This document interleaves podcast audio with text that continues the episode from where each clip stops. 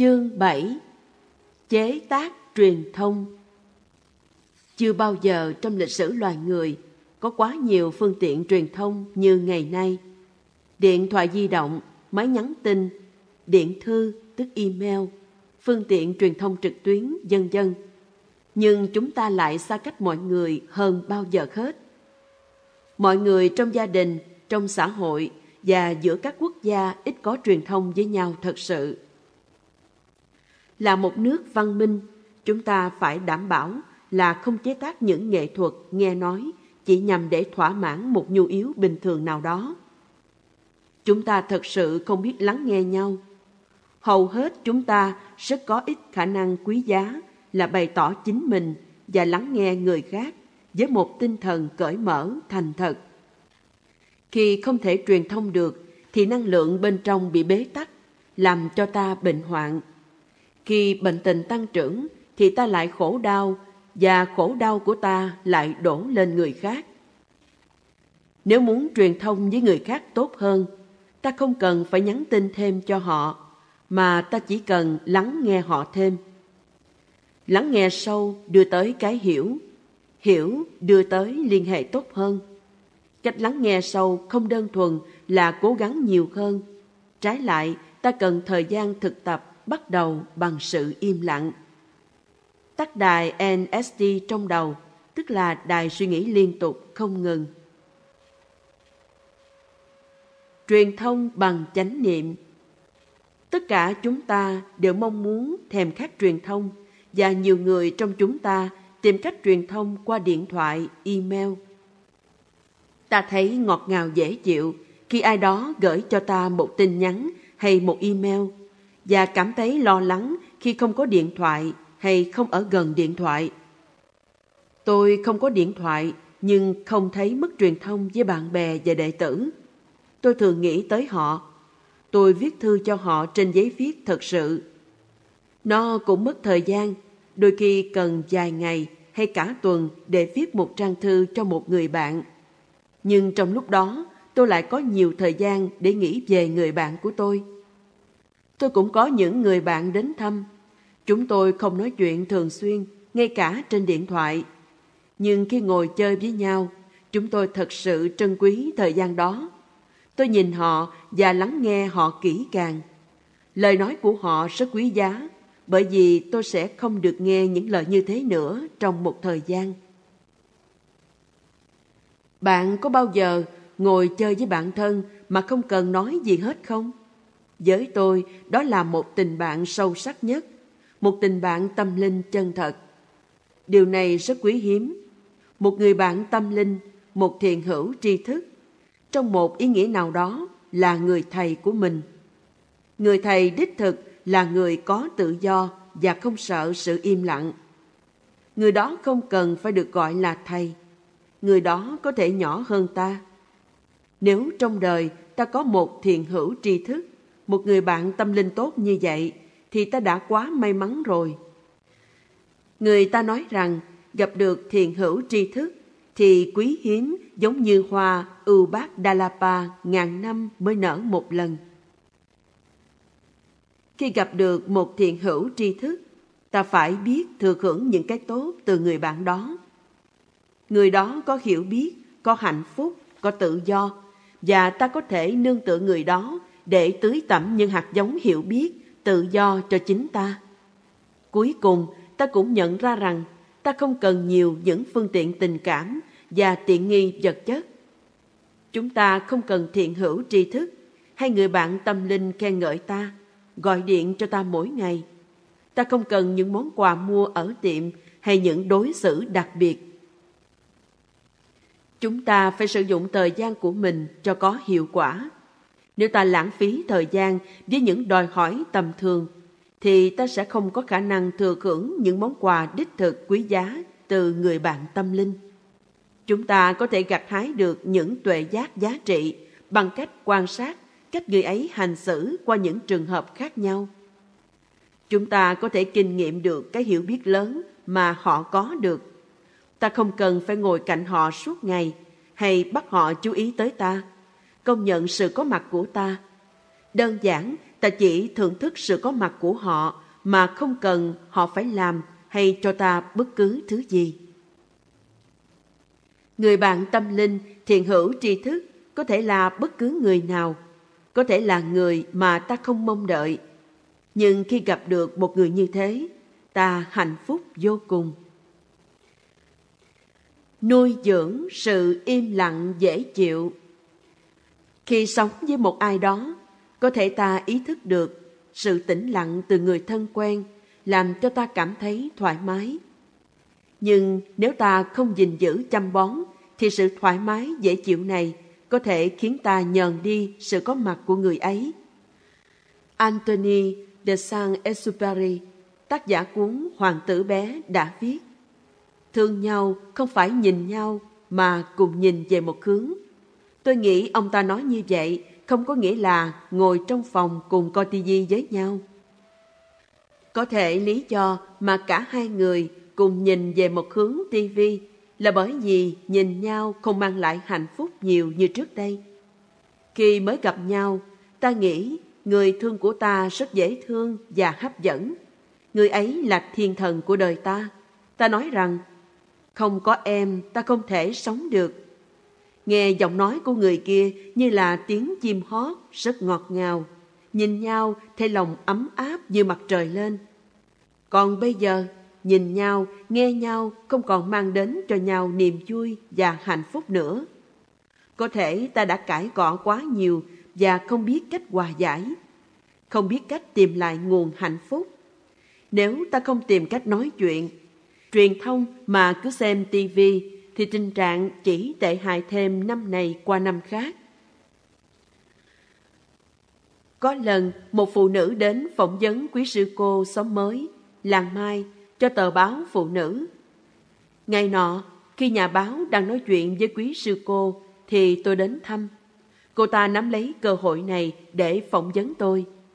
Cô ta muốn tôi nói về thiền và chánh niệm, nhưng tôi thấy mình nên gây cảm hứng cho người ta thực tập hơn. Đây là những đề nghị của tôi cho độc giả báo phụ nữ thực tập. Tối nay, sau khi ăn tối, khi chồng mình mở tivi lên, hãy thực tập những hơi thở thật sâu, làm cho thân tâm lắng dịu, rồi mỉm cười với anh ta và nói, Anh ơi, anh có thể tắt tivi được không? Em có chuyện muốn nói với anh. Với lời nói ái ngữ, bạn nói với chồng như thế, có thể anh chồng hơi bực mình và chờ đợi một cuộc cãi lộn hay chuyện gì tương tự xảy ra. Sau khi anh ta tắt tivi, bạn tiếp tục mỉm cười và nói Anh ơi, tại sao vợ chồng mình không có hạnh phúc? Dường như mình có tất cả. Cả hai đều có lương cao.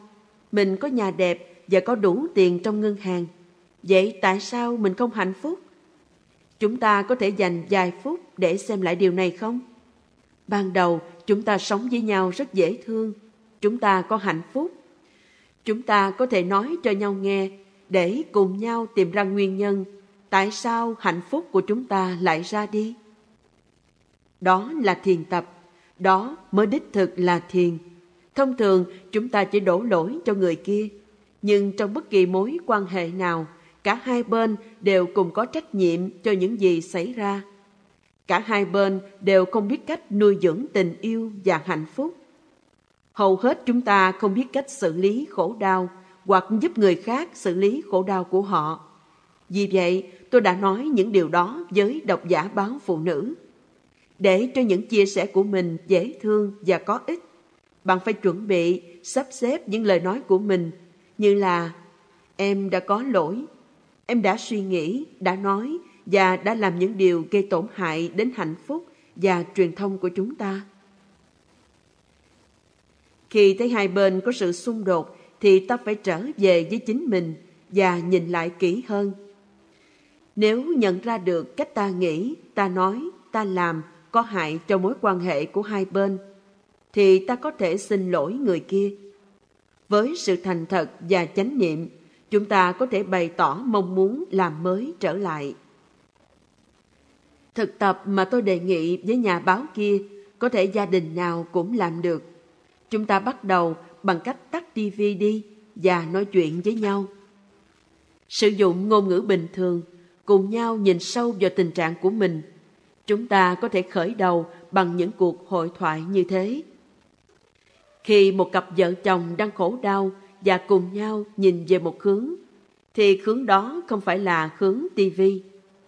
Những người thương yêu nhau thực sự thì nên nhìn về hướng an lạc. Tất cả chúng ta cần thực tập nuôi dưỡng tình thương và giúp nhau xử lý những khổ đau đang có trong mỗi chúng ta, trong chồng mình, vợ mình, bạn mình và trong thế giới. Người ta khổ đau trên khắp thế giới, chúng ta phải yểm trợ họ. Đây là điều mà ta có thể làm được. Bất cứ lúc nào ta giúp được cho mọi người bớt khổ, thì hạnh phúc của ta sẽ lớn lên. Trong các khóa tu ở làng Mai, có những cặp vợ chồng sắp bị đổ vỡ đến tham dự. Đăng ký tham dự khóa tu là phương pháp cuối cùng. Và sau mỗi khóa tu 5 ngày, 6 ngày hay 7 ngày, luôn luôn có những cặp vợ chồng có thể hòa giải được. Điều đó nuôi dưỡng hạnh phúc của tất cả mọi người. Bạn và vợ hay chồng bạn là những người thương của nhau. Bạn có thể mơ, nghĩ và hành xử như thế nào để giúp nhau bớt khổ. Một khi biết cách trưởng dưỡng hạnh phúc và xử lý khổ đau trong mình và trong người kia, thì cả hai có thể tiếp tục giúp đỡ những người khác. Đó là cùng nhau nhìn về một hướng. Điều này làm cho hạnh phúc của ta vững chắc và tăng trưởng. Âm nhạc im lặng Trong âm nhạc có những khoảng lặng, không có âm thanh nếu không có không gian cho những khoảng lặng ấy, thì nó sẽ trở nên rối rắm và hỗn độn. Âm nhạc mà không có những khoảng lặng sẽ rất rối loạn và nặng nề. Khi chúng ta ngồi yên với một người bạn mà không nói gì cả, nó quý giá và quan trọng như những dấu lặng cần thiết trong âm nhạc. Những người bạn ngồi yên lặng với nhau có thể tốt hơn là nói chuyện Trịnh Công Sơn là một nhạc sĩ được nhiều người mến mộ. Ông sinh năm 1939. Ông được gọi là Bob Dylan của Việt Nam. Người ta nói rằng khi ông qua đời năm 2001, hàng ngàn người đến tham dự buổi hòa nhạc tự phát trong lễ tang của ông. Trịnh Công Sơn rất mệt mỏi với những tiếng ồn, cho dù đó là những tiếng kêu gào khen ngợi hay vỗ tay quan hô. Ông trân quý những giây phút tĩnh lặng. Ông viết, có những sự có mặt của bạn bè tương đương với một dấu lặng trong âm nhạc, nên sự có mặt đó thường có khả năng mang đến cho ta một sự thoải mái, thảnh thơi, tự hồ như niềm hoang lạc. Đó là những trường hợp ta không cần phải đối phó, không cần phải cố gắng lấp đầy khoảng trống bằng những câu chuyện gắn gượng, nhạt nhẽo. Trịnh Công Sơn thích những lúc ngồi im lặng với bạn bè mà không cần nói năng hay làm gì cả. Chỉ nuôi dưỡng bởi tình bạn. Tất cả chúng ta đều cần những tình bạn như thế. Ở làng Mai, chúng tôi thích ngồi thiền, đặc biệt là ngồi với tăng thân, ngồi như một gia đình tâm linh. Trong suốt buổi ngồi thiền, ta không nói gì cả. Em vậy mà nhiều người trong chúng ta cảm thấy ngồi ba, bốn người hay nhiều hơn thì vui hơn là ngồi một mình. Ngồi yên với nhau như thế, mỗi người đều được nuôi dưỡng bởi sự có mặt của nhau. Trong tác phẩm Tỳ bà hành có kể một câu chuyện về một người phụ nữ đang chơi đàn tỳ bà, bỗng dưng ngưng bạc không chơi nữa. Nhưng giây phút mà người chơi đàn tỳ bà ngưng đàn, thì tuy không có tiếng đàn mà còn hay hơn có tiếng đàn nữa tiếng tơ lặng ngắt bây giờ càng hay. Thử thời vô thanh thắng hữu thanh. Thử thời là ngay bây giờ, vô thanh nghĩa là không có âm thanh. Thắng là chiến thắng, hữu thanh là có âm thanh. Vô thanh thắng hữu thanh, hay nói cách khác là âm thanh nhường cho sự im lặng. Không gian giữa các nốt nhạc rất hào hùng và rất có ý nghĩa nó hùng hồn hơn bất cứ loại âm thanh nào. Sự im lặng có thể dễ chịu, sâu sắc hơn âm thanh. Trịnh Công Sơn cũng thấy như vậy. Một trong những người học trò Mỹ của tôi nói với tôi là ông David Sanborn, người Mỹ, chơi kèn saxo. cũng nói những điều tương tự như vậy trong một cuộc phỏng vấn. Sanborn nói, theo như anh bạn Hank Crawford, người chơi saxo, và Miles Davis, người sáng tác và chơi kèn trumpet nổi tiếng. Hank hiểu rằng khoảng lặng mà ta ngưng lại quan trọng như âm thanh ta phát ra. Và khi nghe Miles Davis, tôi đã bị cuốn hút bởi sự đơn giản và cách sử dụng khoảng lặng của anh ta để làm đầy những khoảng không gian kia. Thầy Ananda và âm nhạc truyền thông Mối quan hệ và sự truyền thông cũng giống như một loại âm nhạc. Ngồi với bạn bè, ta không cần phải nói gì cả. Chỉ cần có sự hiểu biết, cảm thông và trân quý sự có mặt mà chúng ta khiến tặng cho nhau là đủ rồi. Tôi tin là trong những năm khổ cực của chiến tranh Việt Nam, điều an ủi lớn nhất của Trịnh Công Sơn là những giây phút ngồi yên với bạn bè. Tuy nhiên, nếu một người không biết cách ngồi như thế, nếu anh ta chỉ biết rót rượu từ ly này qua ly khác, thì những giây phút ấy sẽ mất đi. Một lần nọ, khi Bụt đang ở tu viện Zetavana, Ấn Độ, trong khi 200 vị khất sĩ thường trú chuẩn bị cho khóa an cư hàng năm, thì có 300 người từ Kosambi đến. Các vị khất sĩ rất vui mừng khi gặp nhau và họ nói chuyện với nhau rất lớn. Từ phòng của mình nghe ồn, buộc hỏi vị đệ tử lớn Sariputta, có chuyện gì mà ồn dữ vậy?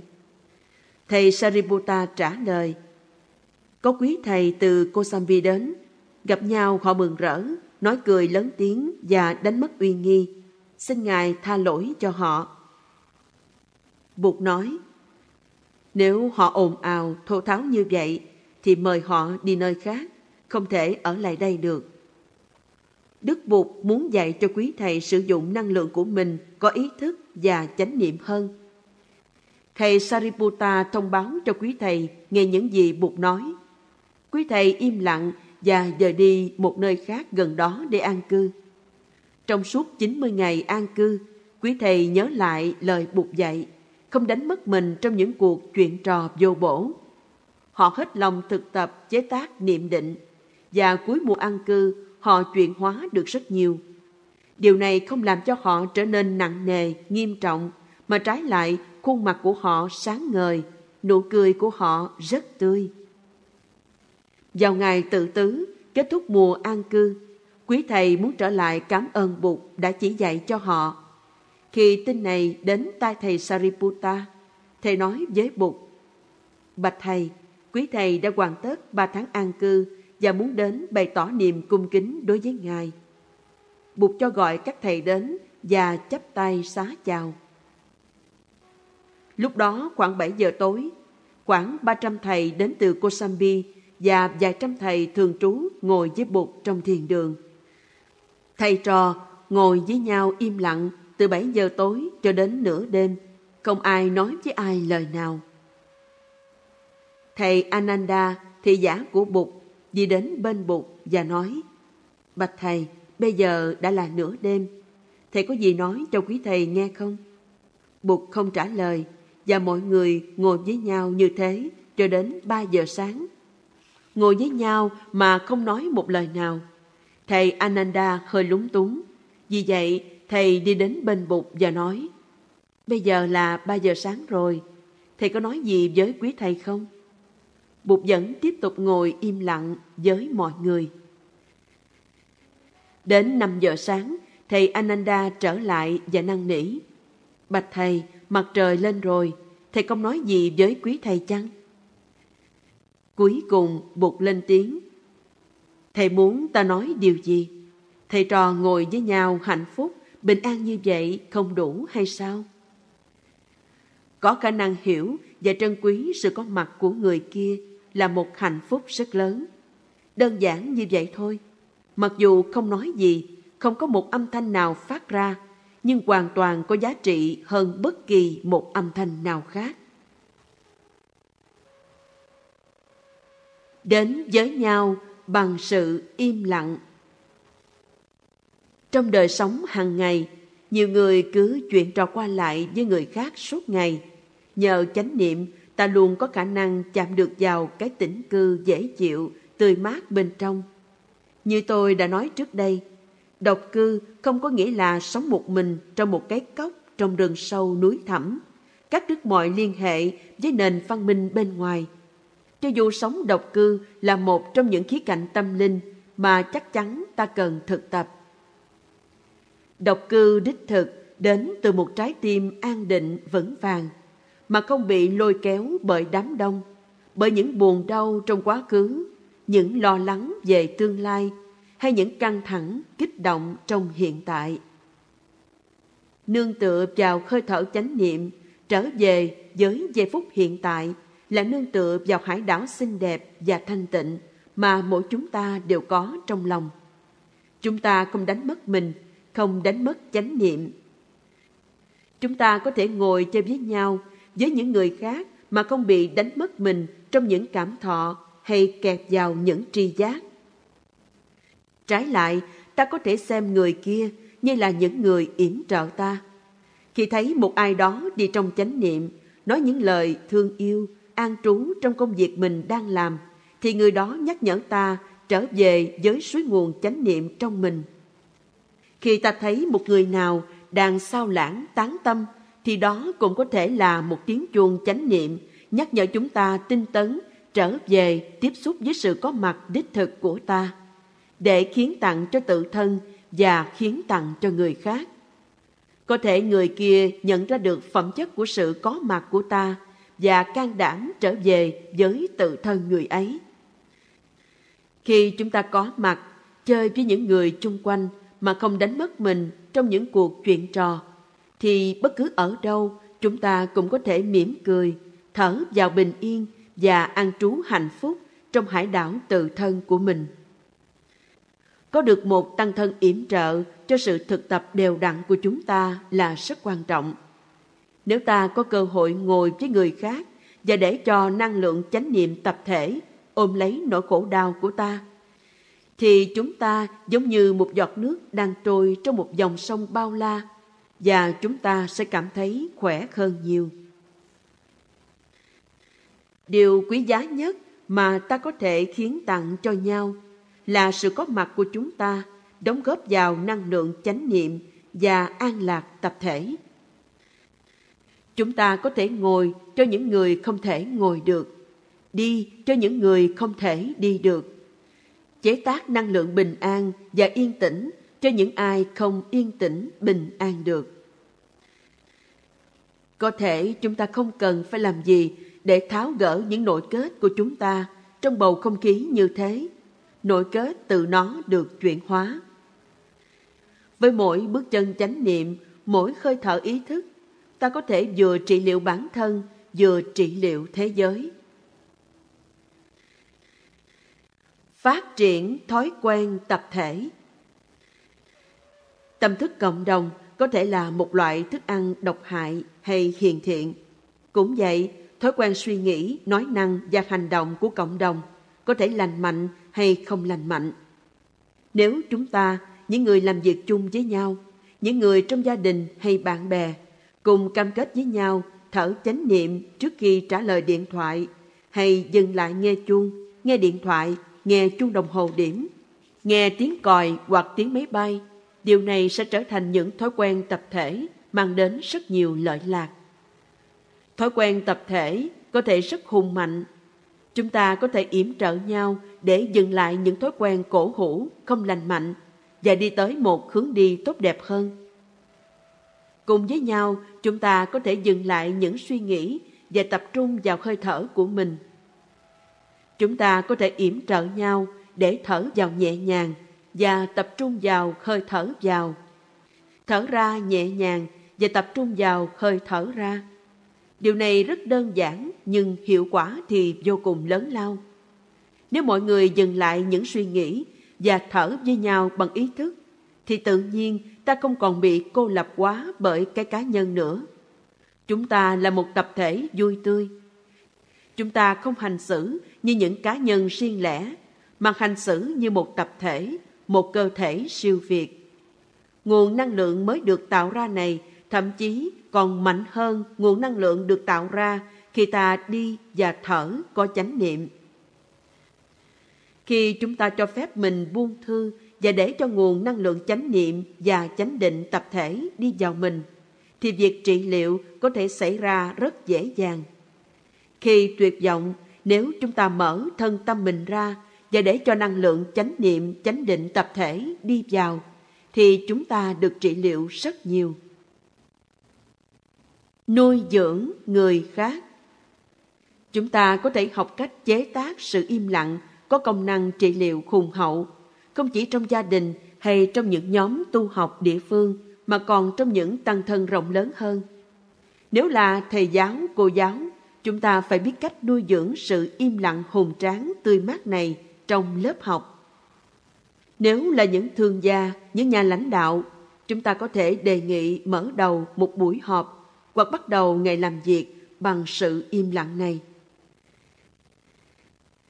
Năm 1997, ở Ấn Độ, khi viếng thăm Chủ tịch Quốc hội, tôi đã đề nghị ông giới thiệu pháp môn thực tập nghe chuông, thở và cười trong các buổi họp lập pháp. Tôi đề nghị các thành viên trong Quốc hội bắt đầu các buổi họp bằng hơi thở chánh niệm và nghe chuông. Khi sự trao đổi và bàn cãi lên cao độ, mọi người không còn khả năng lắng nghe nhau nữa, thì có thể thỉnh một tiếng chuông để cho toàn quốc hội có thể dừng lại, thở những hơi thở chánh niệm, làm lắng dịu thân tâm trước khi tiếp tục bàn luận và lắng nghe nhau. Mười ngày sau, ông ta lập ra một hội đồng đạo đức học, trông coi việc thực tập đem lại văn minh cho quốc hội. Nếu ta khắc những giây phút yên tĩnh bao la nho nhỏ vào những sinh hoạt khác nhau của đời sống hàng ngày, thì ta sẽ đạt tới một tự do vô bờ bến. Chúng ta không còn tranh giành địa vị, danh tiếng với những hy vọng những thứ này sẽ đem đến cho ta hạnh phúc nữa. Chúng ta có thể hạnh phúc ngay bây giờ. Chúng ta có thể có bình yên và an vui ngay nơi giây phút này. Dù chúng ta đã từng lăn xăng bất ổn suốt đời và chỉ còn hai phút nữa để sống trước khi nhắm mắt, thì chúng ta vẫn có thể dừng suy nghĩ để thở những hơi thở chánh niệm tìm lại sự yên tĩnh và bình an. Nhưng tại sao phải đợi đến khi nằm trên giường bệnh mới ý thức và trân quý phép lạ là mình đang còn sống? Thực tập, ngồi chỉ để ngồi. Thỉnh thoảng ta nghe người ta nói, đừng có ngồi không đó, làm gì đi chứ? Họ rất muốn làm, nhưng những người thực tập chánh niệm thì thường hay nói, đừng làm gì hết, hãy ngồi yên đó. Không làm thực ra cũng là làm. Vô hành tức là hành. Có những người dường như họ không làm gì nhiều, nhưng sự có mặt của họ rất quan trọng cho sự an sinh của thế giới. Phẩm chất của người đó thật sự cần thiết cho người khác và cho cuộc sống. Không làm đối với họ đã là làm rồi.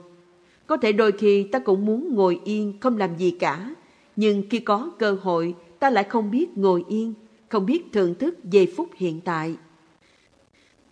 Điều này rất phổ biến vì xã hội của ta là một xã hội phải luôn có mục tiêu để hướng tới.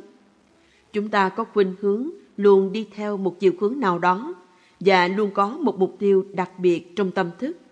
Trái lại, đạo bục tôn trọng nguyên lý vô nguyện, vô tác. Giáo lý này dạy ta không cần phải đặt ra một mục tiêu phía trước để chạy theo – bởi vì mọi thứ đã có sẵn trong ta rồi. Ngồi cũng vậy, đừng ngồi để đạt được mục tiêu gì cả. Mỗi giây phút ngồi thiền đều mang ta trở về với sự sống. Bất kể làm gì, tưới vườn, đánh răng, rửa bát, chúng ta phải xem thử mình có khả năng làm với tinh thần vô nguyện không? Chúng ta có thể ước mơ, có thể đặt ra mục đích cho đời mình, nhưng đừng để cho chúng trở thành chướng ngại không cho ta sống hạnh phúc ngay bây giờ và ở đây. Ngồi im lặng có thể là sự thực tập vô nguyện tuyệt vời. Chúng ta có thể thực tập thiền hướng dẫn theo hướng vô nguyện. Đây là thiền tập giúp ta phun trồng sự tự nhiên, tươi mát, vững chãi, trong sáng và không gian bao la trong lòng. Thở vào, tôi biết tôi đang thở vào Thở ra, tôi biết tôi đang thở ra. Vào, ra. Thở vào, tôi thấy mình là hoa. Thở ra, tôi thấy tươi mát. Hoa tươi mát. Thở vào, tôi thấy tôi là núi. Thở ra, tôi thấy vững vàng. Núi vững vàng. Thở vào, tôi thấy mình là nước tỉnh. Thở ra, lặng chiếu. Nước tỉnh, lặng chiếu. Thở vào, tôi thấy mình là không gian. Thở ra, tôi thấy thanh thang. Không gian, thanh thang.